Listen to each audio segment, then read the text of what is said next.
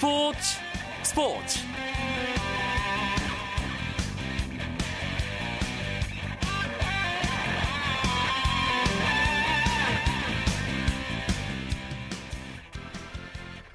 안녕하십니까. 목요일 밤 스포츠 스포츠. 아나운서 이광용입니다.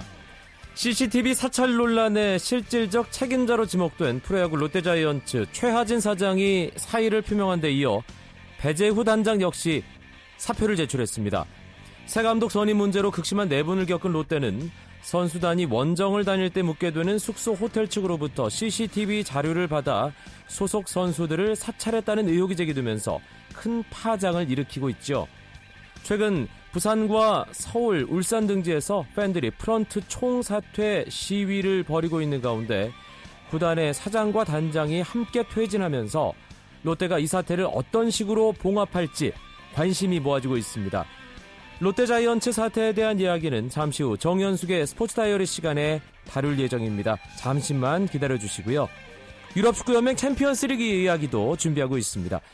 먼저 오늘 들어온 주요 스포츠 소식 정리하면서 목요일 밤 스포츠 스포츠 시작합니다.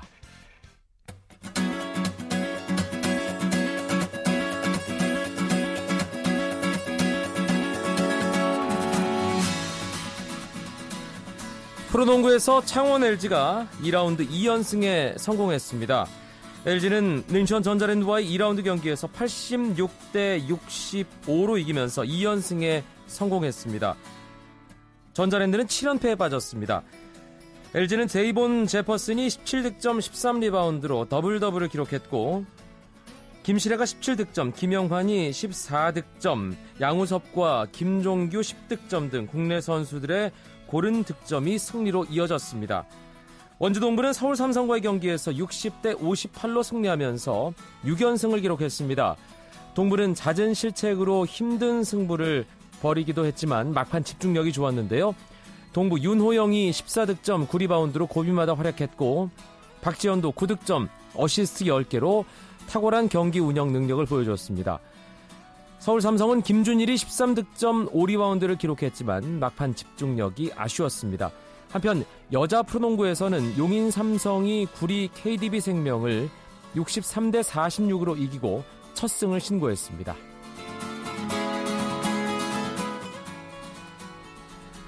1승 1패로 맞선 채 돌입하는 프로야구 한국 시리즈 3차전에서 삼성 라이온즈의 장원삼과 넥센 히어로즈의 오재영이 선발 맞대결을 벌입니다. 삼성과 넥센은 내일 목동구장에서 열리는 한국 시리즈 3차전에 장원삼과 오재영을 선발 투수로 각각 예고했습니다. 공교롭게도 막중한 임무를 어깨에 지고 등판하는 장원삼과 오재영은 이제 역사 속으로 사라진 과거의 왕조 현대 유니콘스에서 함께 뛰던 옛 동료이기도 한데요. LG와의 플레이오프 3차전에서 6이닝 3실점 호투를 펼친 오재영은 이번 시즌 삼성전에 두 차례 등판해 1패를 기록 중이고 장원삼은 올 시즌 넥센을 상대로 세 차례 등판해 2승 1패, 평균 자책점 2.70으로 강한 모습을 보였습니다.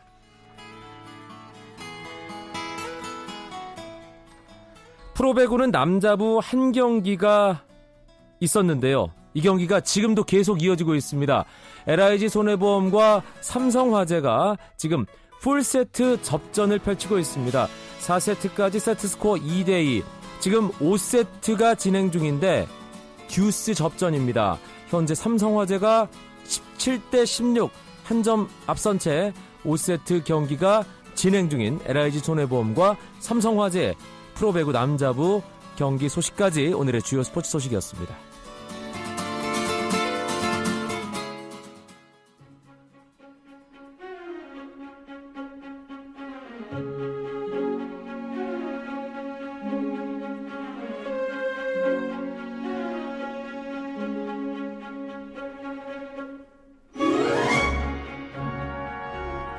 프로배구 LIG 손해보험과 삼성화재의 경기 끝났습니다. 삼성화재가 LIG 손해보험에게 세트스코어 3대2로 조금 전 승리를 거뒀습니다.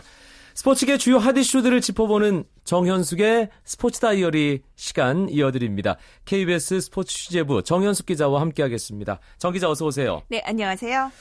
지금 프로야구는 가을 잔치가 한창인데 가을 야구 이야기는 뒷전으로 그쵸. 밀려 있어요. 네네. 계속해서 뭐 감독 교체다, 음. 또 재계약 후에 사퇴다, 코치들 그렇죠. 연쇄 이동에 어, 지금은 모 구단의 어떤 어마어마한 사건 소식으로 프로야구계가 들썩들썩합니다. 네네. 롯데자이언츠가 2014 시즌 선수들 이제 호텔 CCTV로 사찰했다는 네네. 의혹이 있었고요. 그래서 사장과 단장이 모두 사의를 표명했어요. 네, 오늘 이게 다 이제 사장과 단장이 사의를 표명하면서 롯데 구단이 그야말로 소용돌이에 휘말리게 됐는데 이 CCTV 사찰 문제가 외부로 처음 알려진 것은 롯데 선수단이 공필성 코치의 신임 감독 반대 성명을 발표를 하면서 이게 외부로 알려지게 됐습니다. 선수들이 발표한 거였죠? 그렇죠. 그렇죠. 롯데 선수단은 구단 내 파벌 인사 때문에 공필성 코치가 신임 감독으로 가는 걸 반대한다. 이렇게 얘기를 했고요. 그 주도자로 지목된 프런트가 사의를 표명하면서 조금 사태가 봉합되는 것 같았지만 갈등이 빚어지는 과정에서 구단 측이 CCTV로 선수들을 사찰했다는 의혹이 나왔고 결국 증거로까지 그것이 제시가 됐습니다. 어제 정의당의 심상정 의원이 구체적인 문건 두 가지를 제시를 했어요. 네. 첫 번째가 롯데 구단 사장과 직원들이 원정 지역의 호텔들을 방문해서 CCTV의 위치와 녹화 영상을 제공해 줄 수 있는지를 확인했다는 것. 그리고 두 번째가 올해 4월부터 6월까지 선수들이 호텔에 나갔다 들어온 시간이 이름과 함께 빼곡하게 적혀 있는 그런 문건을 공개를 했습니다. 심의원은 이 구단들이 선수들의 인권을 침해한 명백한 범죄 행위라면서 수사를 촉구를 했고 반대로 롯데 구단은 이것이 도난 방지와 선수단 보호를 위한 조치였다 이렇게 얘기를 했습니다.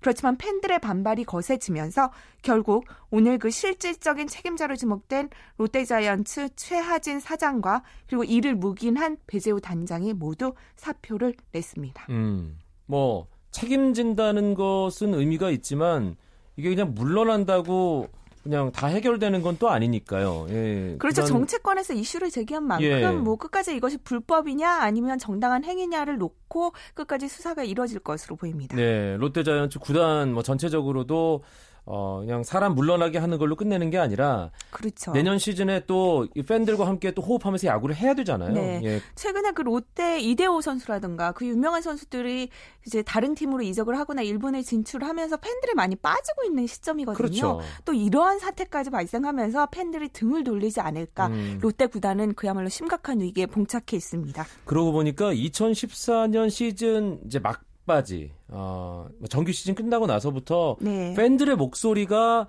구단 현장의 결정을 상당히 좌지우지하는 느낌이 들어요. 네, 과거와는 정말로 달라진 양상인데 첫 번째 타겟이 된 것이 기아 타이거즈였잖아요. 지난달 19일에 선동열 감독과 재계약을 발표했지만 팬들은 역대 최악의 성적을 남긴 이성 감독과 재계약을 하는 거는 말도 안 된다라면서 거센 비난을 퍼부었고 선 감독이 홈페이지에 팬 여러분들께 드리는 글 이분이 원래 이런 걸 잘 안 하는 그렇죠. 스타일이거든요. 그렇게까지 남겼지만 엿새 만에 결국 스스로 지휘봉을 내려놓았고요. 하나의 경우는 그 반대 케이스죠. 김성근 감독을 모셔와야 된다고 팬들이 거의 뭐 무릎을 꿇다시피 하면서 청원 운동이 그렇죠. 어마어마하게 벌어졌어요. 네네네. 예. 하나 구단이 결국은 10대 사령탑으로 김성근 감독을 선임하는 그런 결과가 나왔습니다. 하나 선수들은 지금 일본에서 지옥 훈련 아, 그렇죠. 단내나도록 하고 있더라고요. 네네. 김성근 감독이 원래 훈련 스타일이 그렇도록, 그렇게 열심히 시키는 것으로 네. 유명하니까. 그리고 오늘 롯데 사장과 단장의 동시 사태도 어제 뭐 서울과 부산의 1인 시위에 이어서 팬들의 삭발까지 했거든요. 이러한 움직임 움직임이 결국은 어, 롯데에 책임지는 이런 결과로 이어졌는데 인터넷이 점차 발달을 하면서 정보 공유와 그리고 팬들의 그런 뭉치는 힘이 과거보다 분명히 세진 건 사실이기 때문에 이런 구단들의 책임지는 자세도 과거보다는 분명히 달라져야 될 것으로 보입니다. 네. 어, 제가 조금 전에 뭐 프로배구 오늘 LIG 손해보험과 삼성화재 경기 결과 전해드렸는데 삼성화재가 뭐 풀세트까지 가면서 LIG를 꺾었습니다. 네네. 프로배구가 지난 시즌까지와는 조금 판도가 좀 달라졌어요. 그렇죠. 그리고 그 중심에 있는 팀이 시몬을 앞세운 OK저축은행인데 OK 어제 시즌 첫 패배를 당했네요. 그렇죠. 뭐 많은 팬들의 의외의 결과다 이렇게 예상하실 수도 있는데 사실 전문가들 사이에서는 OK 저축은행의 딜레마가 나타난 경기였다 이렇게 얘기를 하기도 합니다. 왜냐? 이 시몬이 정말로 대단한 선수인 건 맞는데 OK 저축은행이 시몬에게 너무나 많은 공격 의존도를 보이고 있기 때문이라는 건데요. 이 시몬의 체력이 급격하게 저하될 수밖에 없고 5세트를 보니까 작전 타임 시간에 어, 이 시몬의 선 시몬이 체력이 떨어진 게 눈에 보일 정도로 더라고요. 숨이 네. 막 턱까지 막혀 있고 이러한 모습을 보였기 때문에 특히 이제 김세진 감독 같은 경우는 올 시즌 스피드백으로 표방하면서 많은 속공 전술을 펼치고 있잖아요. 그렇기 때문에 어, OK저축은행이 시즌 막바지까지 이 체력 이 시몬을 시몬의 체력을 얼마나 유지시켜 줄지가 어, 성적에 큰 변수로 나타날 것으로 보입니다. 공교롭게도 저희가 화요일에 김세진 감독 인터뷰를 했거든요. 네네. 예, 그 어제 경기죠. 그러니까 화요일 기준으로 내일 연승 이어갈 자신 있냐고 어, 네네네. 물어봤을 때 아, 잘해야죠 라고 대답을 했는데 저희가 가장 핵심적으로 물었던 게 바로 시몬이 센터 출신인데 라이트에서 체력적으로 그렇죠. 괜찮겠느냐였는데 네네. 바로 아, 인터뷰한 다음 날 경기부터 그게 드러나 버리고 그렇게 말았죠. 물어보셔서 결국은 결과가 그렇게 나타난 거 아닌가? 아, 김세진 감독님 죄송합니다. 네네. 여자부 여자 배구에서는 박미 감독이 이끄는 흥국생명 돌풍이 눈에 띄는군요. 그렇죠. 미디어 데이에서 박미희 감독이 거미줄 배구를 펼치겠다 이런 출사표를 밝히기도 했었는데 3승 1패로 지금 초반이긴 하지만 1위에 올라 있습니다. 특히 더 돋보이는 것이 지난 시즌 우승팀 GS 칼텍스 그리고 올 시즌 강력한 우승 후보인 기업은행까지 침몰시켰다는 점인데 네. 제가 지난번 그 박미희 감독 경기를 취재를 갔었는데 박미희 감독님이 보통 여자들이 굽 높은 하이힐을 신잖아요. 이 얇은 굽을 신고 계시더라고요. 네. 계속해서 서 있어야 되니까 또 몸도 풀고 하면서 초보 감독으로서 좀 부지런히 움직이는 모습을 많이 보여주셨는데 그 중에서도 가장 눈에 띄었던 게 생각날 때마다 수첩을 꺼내 들고 무엇인가를 메모를 하는 그런 자세. 예. 그것이 돋보이더라고요. 결국은 이런 박미희 감독의 준비성 그리고 선수들에게 부정적인 말을 하지 않는 걸로 상당히 유명하다고 해요. 네. 보통 감독님이 선수들이 잘 못하면 많이 다그치잖아요. 그래서 언니 리더십으로 지금 흥국생명의 돌풍을 이끌고 있다 이렇게 볼 수 있겠습니다. 또 중계석에서 그동안 봤던 것들 네네. 또 현장에 적용시키는 게 많이 도움이 된- 그렇죠. 되지 네. 않나. 그런 상대 생각이 팀의 들고요. 약점을 얼마나 잘 분석하셨겠나요? 거기 예. 해설자 석에서. 그렇습니다. 네네. 농구 코트에서는 또 이 KCC 허재 감독의 아들 허웅 선수가 이번 시즌 상당히 화제를 모으고 있죠. 네네 뱀 같은 플레이를 한다라고 동부의 김영만 감독이 허웅 선수에 대해서 얘기를 했는데 저는 허웅 선수의 아버지 허재 감독이 젊은 시절에 뱀을 많이 먹어서 그런 농담을 한 건가라는 생각이 얼핏 들었었어요. 근데 내용을 알고 봤더니 수비수 사이를 뱀처럼 유연하게 뚫고 들어가서 어려운 각도에서 슛을 잘 넣는다 이런 칭찬을 하셨다고 하더라고요. 네. 그래서 허재 감독이 선수 시절에 혼자 치고 들어가서 밖으로 빼주는 그런 기회를 많이 살려주는 플레이를 했었는데 허웅 선수가 파워만 갖추면 충분히 그럴 수 있다라고 평가를 받고 있습니다. 동부가 오늘 삼성을 꺾고 2년 10개월 만에 6연승을 달렸는데 허웅 선수가 오늘 득점에서는 조금 부진했어요. 2득점에 그쳤었거든요. 그래서 앞으로는 이런 득점력도 조금은 높여야 그 아버지의 그늘에서 본인이 음. 얘기한 대로 조금 벗어날 수 있을 것 같습니다. 그리고 인천 아시안 게임에서 엄청난 해프닝이 하나 있었는데 우리나라 그렇죠. 이 사진 기자의 카메라를 훔친 혐의를 받았던 그리고 심지어 인정했던 일본 수영 선수가 다시 내가 한 게 아니다. 그렇죠. 이런 기자회견을 열었어요. 이게 뭐 코미디인지 아니면 사실인지 조금 헷갈리기도 하는데요. 저도 오늘 자신의 혐의를 전면 부정하는 기자회견을 자청을 했습니다. 40대 수상한 남성이 자신의 가방에 카메라를 넣었지만 이것이 본인은 쓰레기인 줄 알았다. 이렇게 주장을 했거든요. 그리고 수상하게 생각했다면 왜 그 자리에서 확인하지 않았느냐라는 기자들의 질문이 나왔는데 국제대회에서는 이것이 흔한 일이다. 이러면서 둘러댔다고 합니다. 어. 그러면서 우리 경찰의 강압적인 수사 태도까지 걸고 넘어졌다고 하는데 이 사건을 담당했던 우리 인천 남부경찰서는 당시 CCTV를 분명히 확인했다라고 얘기를 하고 네. 있거든요. 그래서 왜 이렇게 일을 긁어 부스럼을 만드는 기자회견을 자청한 것인지 일본 내에서도 조금은 파장이 일고 있습니다. 알겠습니다. 정현숙 기자와 함께했던 스포츠 다이어리, 다이어리였습니다. 고맙습니다. 감사합니다.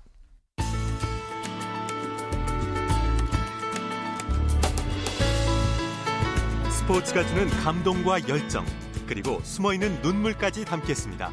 스포츠 스포츠 이광용 아나운서와 함께합니다. 목요일의 남자와 함께하는 시간입니다. 해외 축구 이야기 박찬아 KBS 축구 해설위원 나왔습니다. 어서 오십시오. 네, 안녕하세요. 2014-2015 유럽 축구연맹 챔피언스리그 조별리그 4차전 어제 새벽 오늘 새벽 끝났습니다. 16강 진출 팀들이 본격적으로 어, 윤곽을 드러내는군요. 네, 그렇습니다. 이미 결정된 팀들이 몇 팀 있고요. 계속해서 마지막 5차전, 6차전 치러야 되는 팀들이 있는데요. 뭐 이변이 그렇게 크지 않은 이번 2014-15 시즌 챔피언스리그 조별리그라고 할 수가 있습니다.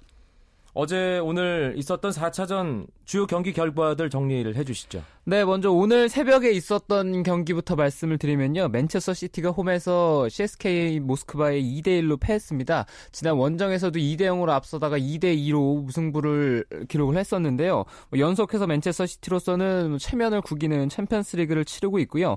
바르셀로나는 아약스 원정에서 2대 0으로 승리하면서 승점 9점이 됐습니다. 파리 생제르맹도 아포엘과의 경기에서 승리하면서 이 두 팀은 이미 16강에 올라섰습니다.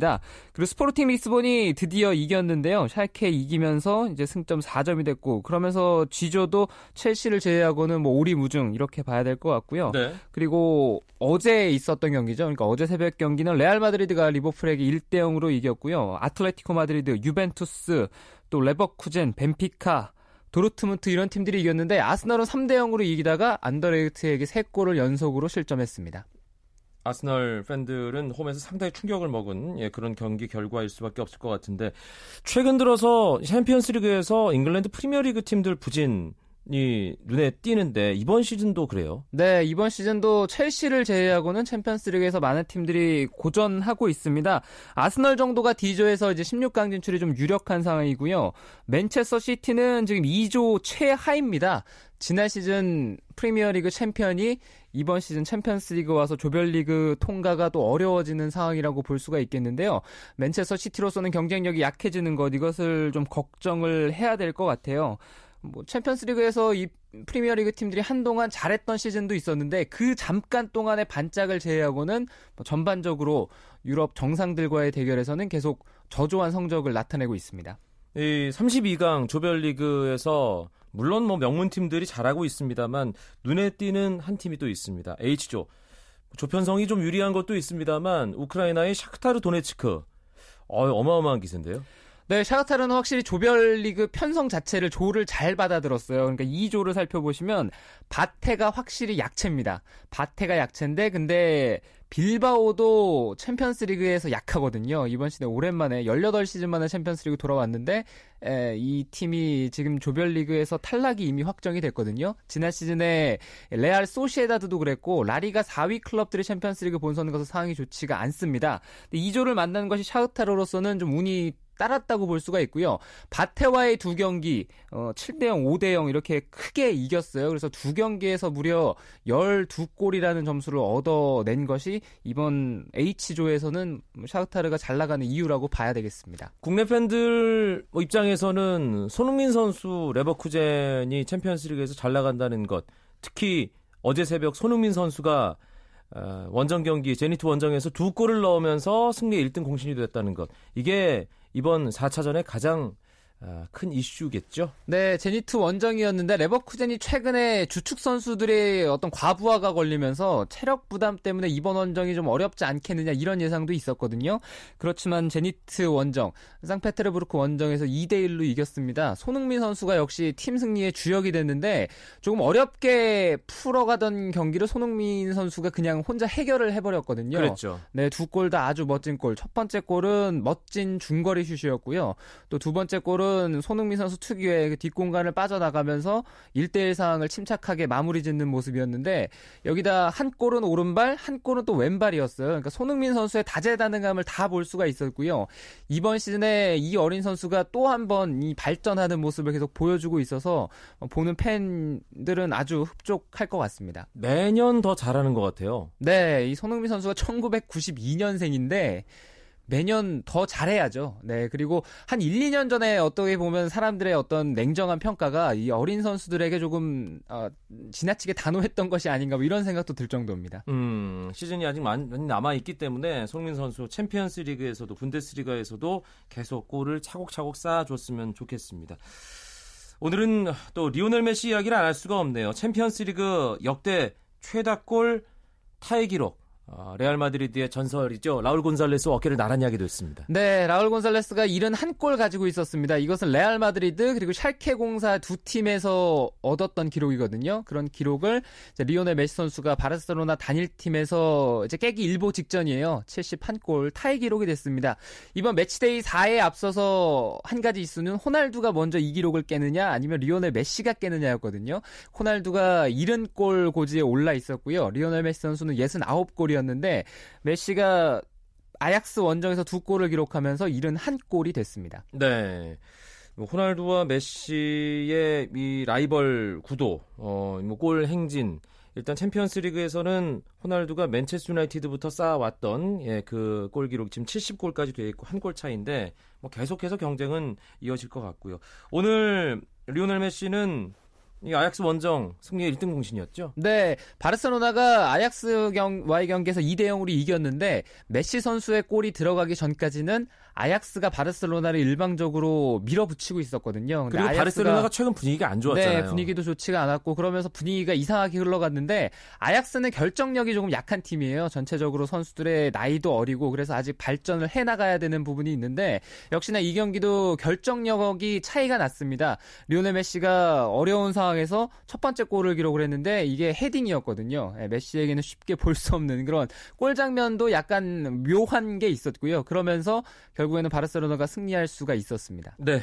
대표팀 이 합류 곧 우리 유럽에서 활약하는 선수들 하게 되는데 11월 A매치 주간이 이번 주말 지나면 있습니다. 아, 이번 주말에 우리 유럽에서 활약하는 주요 선수들 경기 일정 살펴볼까요? 네, 토요일 11시 30분입니다. 저녁이고요. 레버쿠젠과 마인츠의 경기가 있습니다. 코리안 더비군요. 네, 손흥민 선수 그리고 박주호, 구자철 선수가 대결하는 모습을 볼 수가 있고요.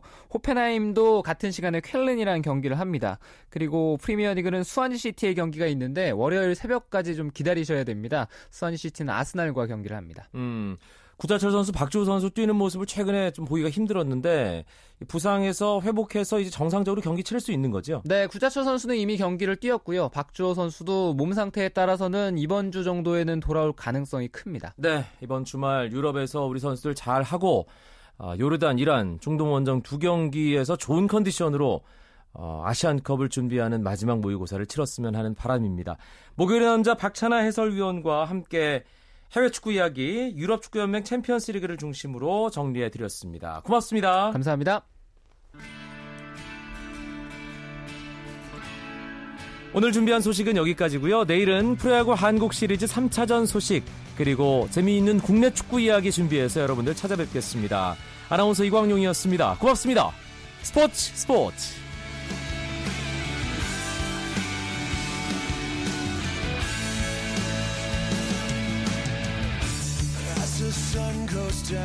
front of me